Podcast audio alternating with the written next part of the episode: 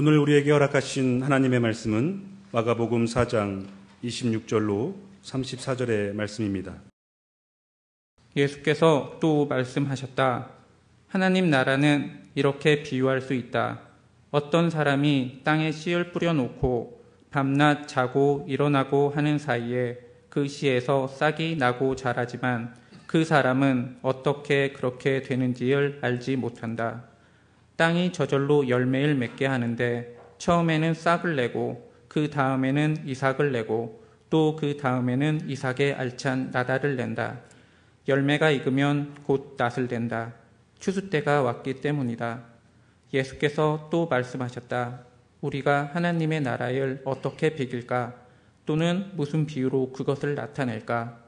겨자씨와 같으니 그것은 땅에 심을 때에는 세상에 있는 어떤 씨보다도 더 작다. 그러나 심고 나면 자라서 어떤 풀보다 더 큰 가지들을 뻗어 공중의 새들이 그 그늘에 깃들일 수 있게 된다. 예수께서는 그들이 알아들을 수 있는 정도로 이와 같이 많은 비유로 말씀을 전하셨다. 비유가 아니면 말씀하지 않으셨으나 제자들에게는 따로 모든 것을 설명해 주셨다. 이는 하나님의 말씀입니다.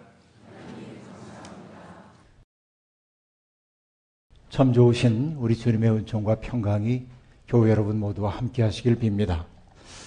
세상이 참 빠르게 변화하고 있습니다. 우리는 그 변화의 증인이 되어 살기도 합니다. 변화의 속도가 어, 우리의 의식을 따라 우리의 의식이 변화의 속도를 따라잡기 어려울 정도로 바꾸고 있어서 어리둥절한 표정으로 현실을 바라보고 있는 이들이 아주 많이 있습니다. 아, 금주 중에는 뭐 북미 정상회담 또 이어진 지방선거 이런 일들이 벌어지고 있었습니다. 아, 지방선거 결과가 많은 사람들에게 생각거리를 안겨준 것으로 아, 보입니다. 학자들은 한 시대가 저물고 새로운 시대가 우리 앞에 열리고 있다고 그렇게 말하기도 합니다. 아, 오늘자 중앙선대위에 서울대학교 석자 교수인 송호근 교수가 썼던 컬럼을 어제 오후에 올라온 것을 제가 읽어봤습니다. 아, 그분은 이런 표현을 쓰더군요. 구세대의 진지가 붕괴됐다. 구시대로 회귀하는 퇴로가 차단됐다. 그렇게 말하면서 새 세상의 모습을 이렇게 그리고 있습니다. 지난 시대의 금기들이 더 이상 작동하지 않는 세대에게 시대 운영의 주도권이 넘어갔다. 이렇게 말하고 있습니다. 세상이 바뀌고 있는 징조적 사건들이 우리 눈앞에 전개되고 있다고 그는 그렇게 조심스럽지만 확고하게 이야기를 하고 있었습니다. 북미 정상회담 역시 수많은 사람들에게 깊은 충격을 안겨주기도 했습니다. 불과 얼마 전까지만 해도 그렇게 호전적이고 적대적인 언사를 사용하고 있던 두 정상이 내 책상 위에는 핵무기 단추가 있다고 말하고 내 건 더 크거든 그렇게 얘기했던 아, 그 사람들이 친교의 약수를 나누고 아, 그렇게 아, 또 엄지를 세워 보이고 이런 모습을 지켜본다는 게 정말 흥미로운 시대에 우리가 살고 있다는 사실이 점점 명확해지고 있습니다. 북한은 완전한 비핵 핵화의 과정에 돌입하겠다고 그것도 주도적으로 자신들이 해내겠다고 말하고 있습니다. 여전히 의심의 눈길을 보내는 이들이 있지만 그러나 역사의 흐름은 바꿀 수 없는 쪽으로 달려가고 있는 것은 분명한 것 같습니다. 한 주간 내내 제 마음속에 떠올랐던 것은 어, 제가 한참 공부를 할 땐 그렇게 좋아하지 않았지만 어, 철학자인 해겔의 말이었습니다. 어, 해겔의 그 역사 철학에서 굉장히 중요한 개념이 나오고 있는데 그는 이렇게 얘기를 합니다. 아, 하나님을 그는 절대 정신이라고 얘기하고 있는데 역사라고 하는 것은 절대 정신의 자기 전개 과정이다. 그렇게 말합니다. 어렵죠. 무슨 말인지. 네, 그래서 얘기합니다. 그렇기 때문에 현실적인 것은 이성적이고 이성적인 것은 현실적이다. 도무지 무슨 얘기를 하는지 알아먹기 어려운 얘기를 하고 있는데 그러면서 얘기합니다. 역사 이성이라고 하는 것에는 뭐가 있냐면은 인간이 알 수 없는 교묘한 지혜가 있다. 그렇게 말합니다. 자, 이 얘기를 우리 식으로 조금 풀어서 설명을 해 보겠습니다. 다른 얘기 아닙니다. 역사의 주인이신 하나님은 야심과 약점을 지닌 개인들을 이용하셔서 당신의 일을 이루어내신다 하는 얘기입니다. 이것이 바로 해결이 금방 얘기했던 복잡한 일 속에 그 표현 속에 담겨 있는 속뜻이라고 말할 수 있겠습니다. 우린 여러분 아, 페르시아의 왕이었던 고레스를 하나님의 종이라고 일컫는 예언자들의 표현을 성경에서 자주 목격하고 있습니다. 고레스는 심지어 메시아라고 호칭되기도 했습니다. 왜 그랬을까요? 포로로 잡혀 있었던 포로민들에게 해방을 선포한 사람이기 때문에 그렇습니다. 고레스가 하나님에 대한 경외심 때문에 그랬다고 말할 수 없습니다. 식민지 정책의 일환으로 그 사람들을 고향 땅으로 돌아가라고 그곳에서 제국의 안위를 위해 기도하라고 보낸 것이지만 바로 그런 일들 배후에서 하나님이 일하고 있었다고 말하고 있는 것이 예언자들입니다. 바로 이것이 역사 이성의 간지라고 하는 그 말 속에 담겨 있는 뜻입니다. 아, 그래서 여러분 트럼프 대통령 어, 그리고 김정은 위원장 둘 다 문제적인 물들이죠. 그런데 이 문제적인 물들이 자기들이 원하든 원치 않든 해결의 용어로 세계사적 개인이 되었습니다. 이 단어가 매우 중요합니다. 자기들의 의도와는 무관하게 세계사의 흐름을 바꾸는 역할을 하고 있다는 그런 말이겠습니다. 세상이 급변하고 있습니다. 이 급변하고 있는 세상에서 과거에만 집착하며 살아선 안 됩니다. 더 이상 인습적인 가치관을 가지고 세상을 바라볼 수 없는 세상이 우리 앞에 열리고 있습니다. 과거에는 정보의 생산자와 소비자가 명확하게 구분됐습니다. 정보를 생산하는 사람들이 권력 가지고 있었습니다. 그러나 이제는 모두가 다 정보를 생산하고 소비합니다. 아, 초등학생들이나 중고등학생들이 자기들에게 필요한 정보를 얻는 곳은 어디냐면 과거에 우리는 어디에서 얻었습니까? 책을 참고 했죠. 백과사전을 찾아보기도 하고 책을 찾아보면서 내게 필요한 정보를 얻었습니다. 그러나 요즘의 청소년들은 그렇지 않습니다. 유튜브를 통해서 모든 정보들을 다 얻습니다. 그래서 유튜브라고 하는 것은 세상에 없는 것이 없는 놀이터가 되어버리고 말았습니다. 젊은이들이 그곳에 들어가면 필요한 모든 것들을 다 얻을 수 있습니다. 굳이 학교 가지 않아도 부모의 도움 받지 않아도 유튜브는 우리에게 모든 것을 제공해 주고 있는 것이죠. 이런 급변하는 세상 저만 해도 따라잡기가 어렵습니다. 목회실에서 차를 마시고 있는데 우리 전도사님이 얘기를 하는데 액괴가 어떠고 뭐 그린 얘기를 해요. 그게 난 도무지 알아들을 수 없는 말이에요. 한참 듣고 있다. 액괴가 뭐예요? 그랬더니 요즘 애들이 놀고 있는 액체 괴물이래.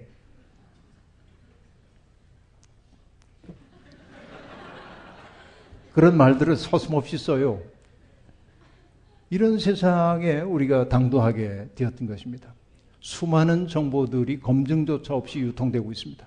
그것이 진실한지 진실하지 않은지를 구별할 수 있는 해안이 우리에게 필요합니다.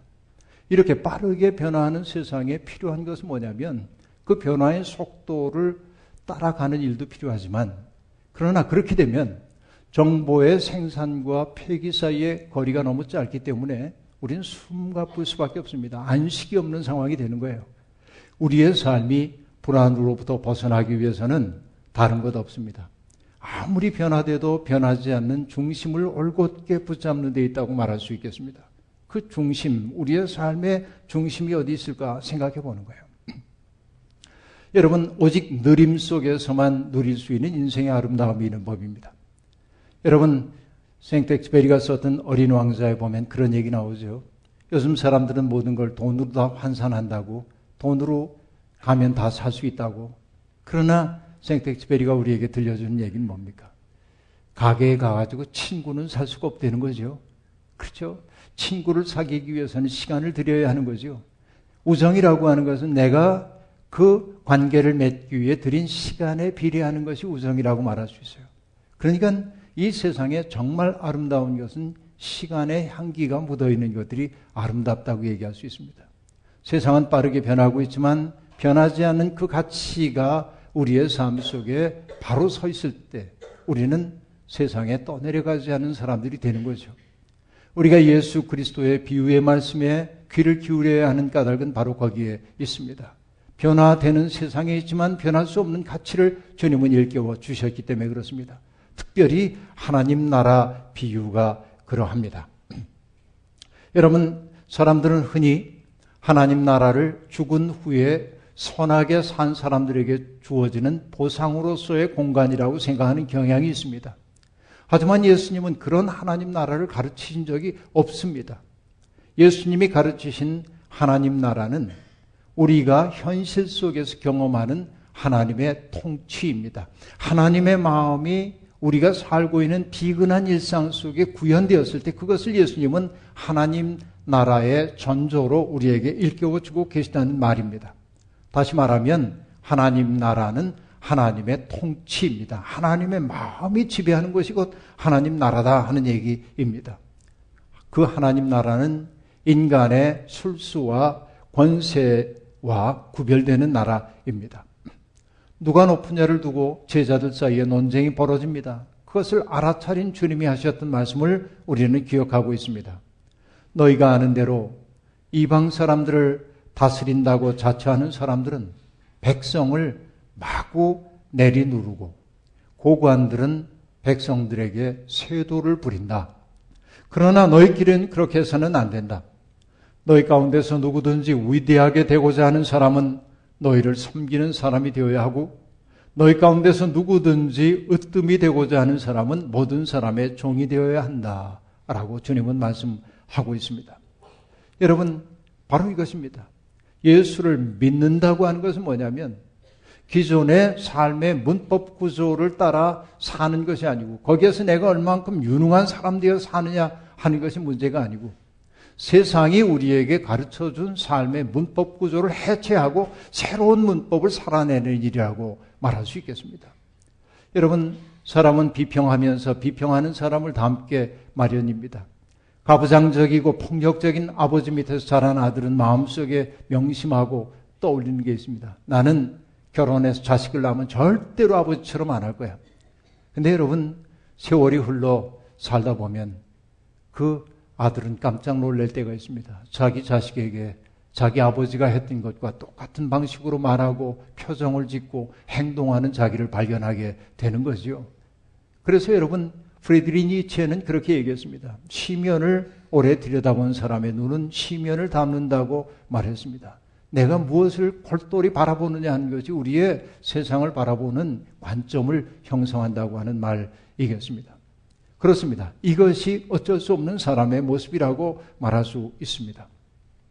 갑질이라고 하는 일이 우리 사회에 아주 심각한 문제가 되고 있습니다만, 그래서 우리는 갑질하는 사람들을 미워합니다만, 그러나 가만히 따지고 보면 의의 욕망도 있죠. 의의 욕망은 뭡니까? 나도 갑이 되어 봤으면 하는 거 아니에요? 이건 뭐냐면 기존의 문법 구조를 그대로 유지하고 살아가는 겁니다. 그러나 하나님을 믿는다고 하는 거, 예수를 믿는다고 하는 것은 뭐냐면 기존의 삶의 문법 구조를 해체하는 거예요. 그런 방식으로 살지 않은 새로운 삶을 사는 거예요. 여러분, 오늘 우리 금방 읽어드렸던 그 말씀 어떤 얘기였습니까? 너희끼리는 그래서는 안 된다. 라고 하는 거. 주님이 우리에게 일깨워 주시는 바가 바로 아, 그것입니다. 여러분, 서 있는 자리가 다르면 세상이 달리 보이는 법입니다. 그래서 늘 제가 말씀드리죠. 저는 자동차가 없으니까 우리 교우들의 차를 얻어 탈 때가 있습니다. 큰 차를 얻어 타면 좌석도 넉넉하고 그리고 뒤로 허리도 제껴지니까 이렇게 누워가지고 바라봐요. 앞에서 조그만 차들이 알짱거리면 미워요. 근데 조그만 차를 타고 나면은 허리도 이렇게 세워야 되고 좁으니까 겸손해져요. 여러분, 이게 어쩔 수 없는 사람입니다. 그래서 여러분, 어느 신학자는 얘기했잖아요. 사람은 삶을 위한 도구를 바꾸는 순간 신까지도 바꾼다는 거예요. 내가 어떻게 사느냐가 나의 세상을 바라보는 관점을 결정 짓는다 하는 얘기입니다. 그래서 여러분 스콧 니어링이라고 하는 사람이 우리에게 들려주었던 얘기였죠. 사람은 생각하는 대로 살지 않으면 사는 대로 생각하게 된다라고 하는 말이에요. 기가 막힌 이야기입니다. 여러분, 우리가 예수를 따라 산다고 하는 것은 인습적인 지혜의 길을 따르지 않는 겁니다. 너희 길은 그렇게 해서는 안 돼. 이 말씀을 명심하고 사는 것입니다.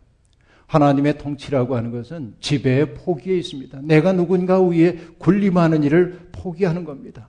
내가 가지고 있는 힘을 가지고 누구를 억압하는 일이 아니라 누군가를 섬기고 세워주는 것이 예수가 우리에게 제시한 새로운 삶의 문법 구조입니다.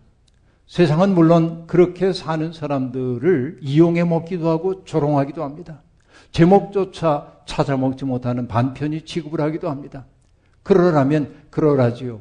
우리는 새로운 문법을 따라 살아야 합니다. 손해보는 것 감수하면서도 끝끝내 그 삶을 추구해야 하는 겁니다. 바로 그것이 하나님 통치를 이 땅에 모셔드리는 일이라고 말할 수 있겠습니다.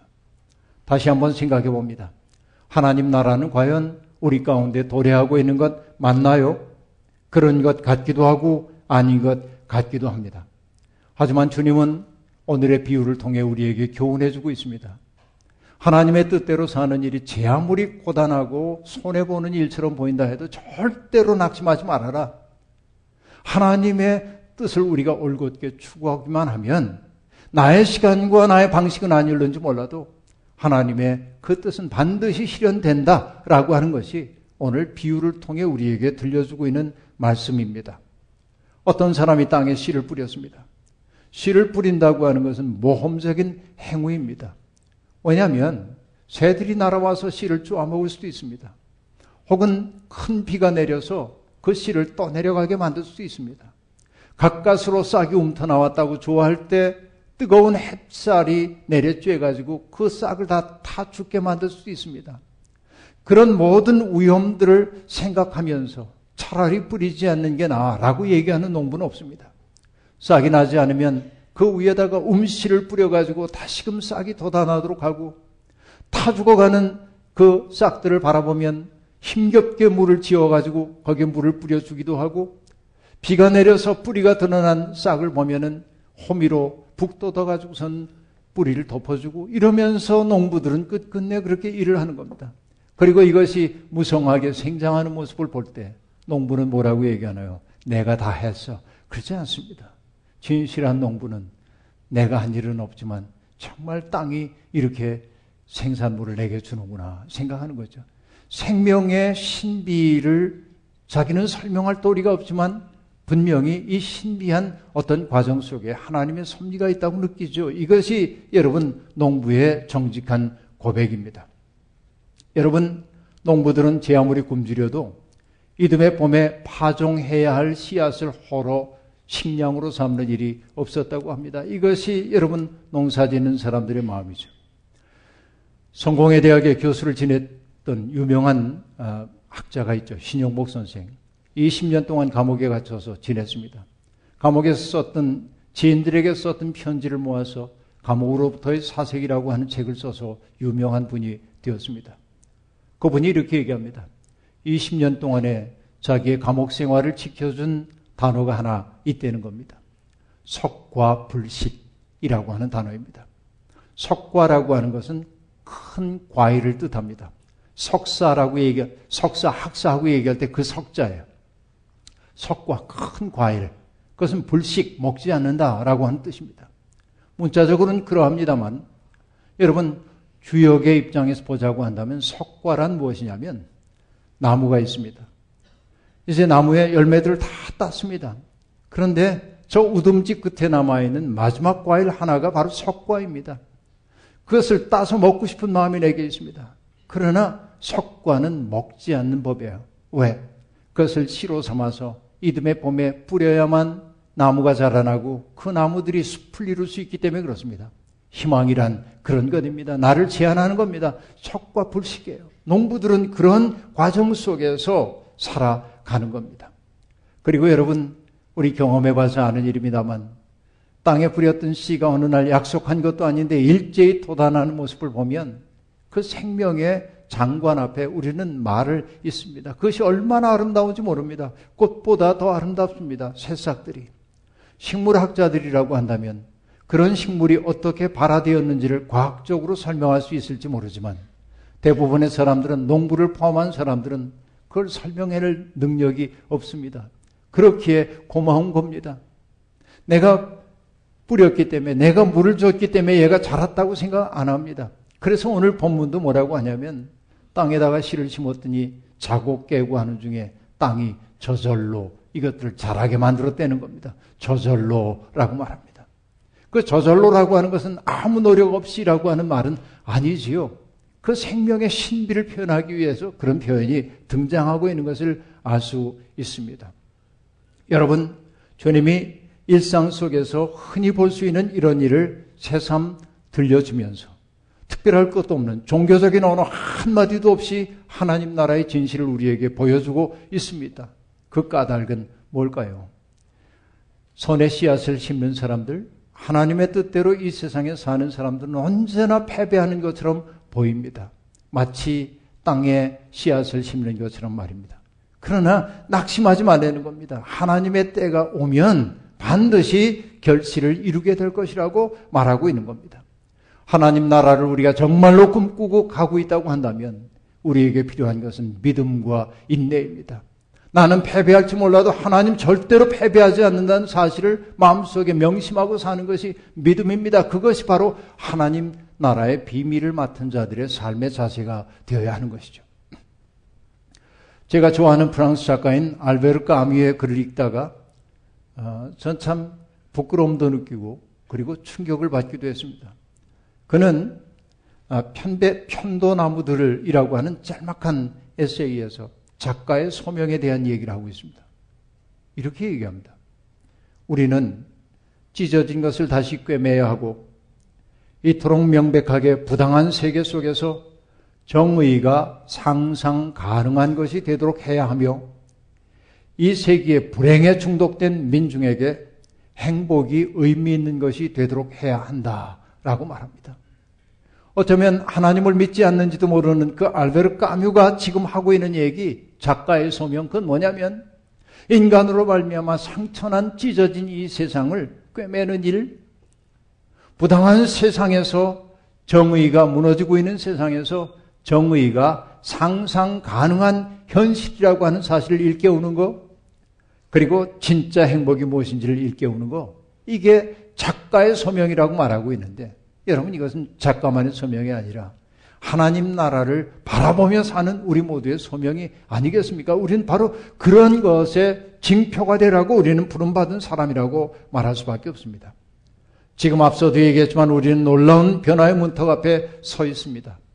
평창 동계올림픽 이후에 이 땅에 불어오고 있는 봄바람이 사뭇 훈훈합니다. 여러분, 우리는 정말 놀라운 장면들을 보았죠.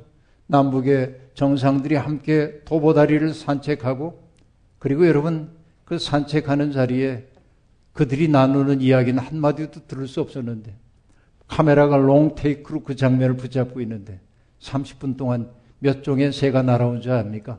11종류의 새가 날아와서 지적이었습니다. 다양한 새들이 와가지고 그 축하하듯이 지적해줬습니다. 단조로울 수도 없는 그 풍경이 새소리가 있었기 때문에 덜 단조롭게 느껴지기도 했습니다. 아홉 종의 톳새와 두 종의 철새가 날아와서 그 광경을 멋지게 만들어주기도 했습니다. 이것은 정말 아름다운 그림이었습니다. 그런데 여러분, 이렇게 해서 남북 간의 대화가 열리고 북미 간의 대화가 열리고 이, 이 일들이 아까 얘기한 세계사적 개인들에 의해 일어난 일로 보이나 우리가 알아야 될 것은 뭐냐면 이런 세상을 열기 위해 지금까지 땀 흘리고 오해를 무릅쓰고 박해를 받으면서 평화의 씨를 심어온 사람들이 있다는 사실입니다. 그들의 헌신과 노력이 없었다면 이런 세상 열리기 어려웠을 거라는 얘기를 하고 싶은 겁니다. 여러분, 아큐 정전의 작가인 루신이 했던 유명한 얘기가 있죠. 길은 처음부터 있는 것이 아닙니다. 여러 사람들이 걸어감으로 길이 형성되는 겁니다. 그렇게 길을 내기 위해서 가시밭길 위를 걸어갔던 사람들이 있습니다. 바로 그들이 평화를 파종하는 사람들이라는 말입니다. 우리는 제 이사야서에서 이사야의 첫머리에 나오는 장엄한 외침을 기억합니다. 한 소리가 외친다. 광야에서 주님 오실 길을 닦아라. 사막에 우리의 하나님께서 오실 큰 길을 곧게 내어라. 모든 계곡은 메우고 산과 언덕은 깎아내리고 거친 길은 평탄하게 하고 험한 곳은 평지로 만들어라. 여러분, 아름다운 세상은 저절로 오는 것 아니고 그런 세상 만들기 위해 길을 만들기 위해 땀 흘리고 눈물 흘리고 피 흘리는 사람들 덕분에 있음을 잊지 말아야 합니다. 역사의 길을 만드는 사람들 말입니다. 여러분, 우리는 하나님 나라가 이 땅에 스며들도록 하는 그 일을 위해 부름을 받고 있는 겁니다. 여러분, 눈물을 흘리면서라도 씨를 뿌려야 합니다. 그 씨는 자고 깨고 하는 중에 잘할 겁니다. 그리고 때가 되면 발아할 겁니다. 결실하게 될 것입니다. 이것이 오늘 우리에게 들려주고 있는 비유의 의미입니다. 이어서 나오는 겨자씨의 비유도 같은 진실을 우리에게 보여주고 있습니다. 겨자씨는 아주 작습니다. 하지만 일단 땅에 심겨지면 정말 어떤 풀보다 큰 가지들을 뻗어서 공중의 새들이 날아와 그것이 깃들 수 있도록 해준다고 주님은 말씀하고 있습니다. 왜 여러분 하고 많은 씨앗 가운데 주님의 겨자씨를 당신의 하나님 나라 비유의 소재로 삼았을까요? 민중신학자인 안병모 박사님은 겨자씨라고 하는 게 유대인들의 일상적인 어법 속에 자주 등장한다는 사실에 주목합니다. 가령 이런 단어들입니다. 겨자씨만한 핏방울, 겨자씨만한 위협이라는 표현 말입니다. 이것은 대개 법정에서 사용됐던 단어들입니다. 가령 법정에서 누군가에게 상해를 입혀서 재판을 받고 있는 사람이 자기를 변론하기 위해 말합니다. 그것은 지극히 가벼운 상처였다는 표현으로 핏방울이 겨우 겨자씨만큼밖에 안 됐다고 말한다든지 자기가 누군가에게 입혔던 상처 가해라고 하는 것은 그저 겨자씨만한 위협에 불과하다고 법정적 진술에서 자주 등장합니다. 그러니까 겨자씨는 작은 것의 상징이라고 말할 수 있습니다. 이 작은 것이 커간다라고 하는 것이 비유의 핵심처럼 보이기도 합니다. 하지만 여러분, 사실 이 겨자씨를 등장시키고 있는 까닭은 더 큰 데 있다고 저는 생각합니다. 보통 여러분, 위대한 왕을 지칭하기 위해 성서가 주로 사용하고 있는 비유는 뭐냐면 큰 나무 혹은 백향목입니다. 그러니까 백향목은 모든 나무의 왕처럼 귀하게 높임을 받는 나무입니다. 그러므로 백향목은 왕적 존재, 놀라운 존재, 보통 사람들과 구별되는 그러한 존재를 뜻하는 단어이기도 합니다. 그 때문에 여러분 도초에서 아, 우리는 성경 도초에서 나무의 비유를 가지고 왕을 지칭하는 것을 많이 봅니다. 에스겔서에서도 무너진 이 나라를 하나님이 회복시키실 때 백향목 가지를 꺾어 가지고 높은 산의 신분으로 그 나무가 자라 무성하게 되는 꿈을 에스겔서가 보여주고 있는 겁니다. 그러므로 사람은 그런 메시아적 인물이 이 세상에 도래해서 역사의 모순을 극복해 주기를 소망하며 지내왔습니다. 그런 메시아적 존재, 백향목 같은 존재가 다가오길 바랐어요. 그러나 주님은 백향목에서 희망을 보지 않는 겁니다. 어디에서 희망을 봅니까? 겨자씨 같은 사람들. 다시 얘기하면 여러분과 저 같은 사람들입니다. 보잘 것 없어 보이는 그 사람들 말입니다. 역사 속에서 흔해 빠진 사람들, 바로 그들이 살아내는 일상적 삶 속에서 하나님 나라를 보고 있는 것이에요. 이게 무엇보다도 소중하다고 말씀드릴 수 있겠습니다. 겨자씨는 단연생 초본입니다. 촉박한 곳에도 잘 자랍니다. 살아남기 위해 끈질긴 생명력을 보입니다. 여러분, 이렇게 정리할 수 있습니다.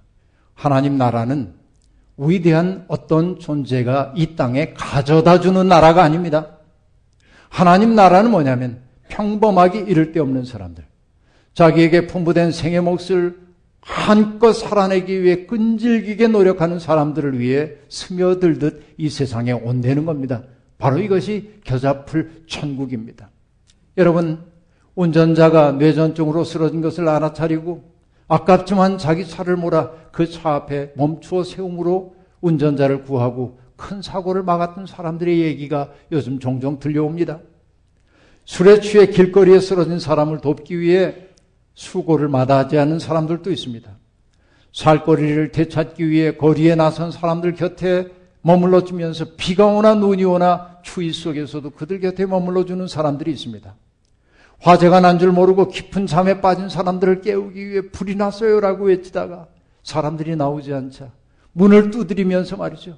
그리고 이미 시뻘겋게 달아오른 그 문을 두드리다가 온 손이 다 불어 터지고 그러다 마침내 연기에 질식돼서 죽었던 사람 이야기도 우리는 듣고 있죠. 그렇죠. 여러분 굶주린 사람들을 에게 따뜻한 밥 한 끼 먹이기 위해서 자기 허리띠 졸라매고 애쓰는 사람들이 있죠.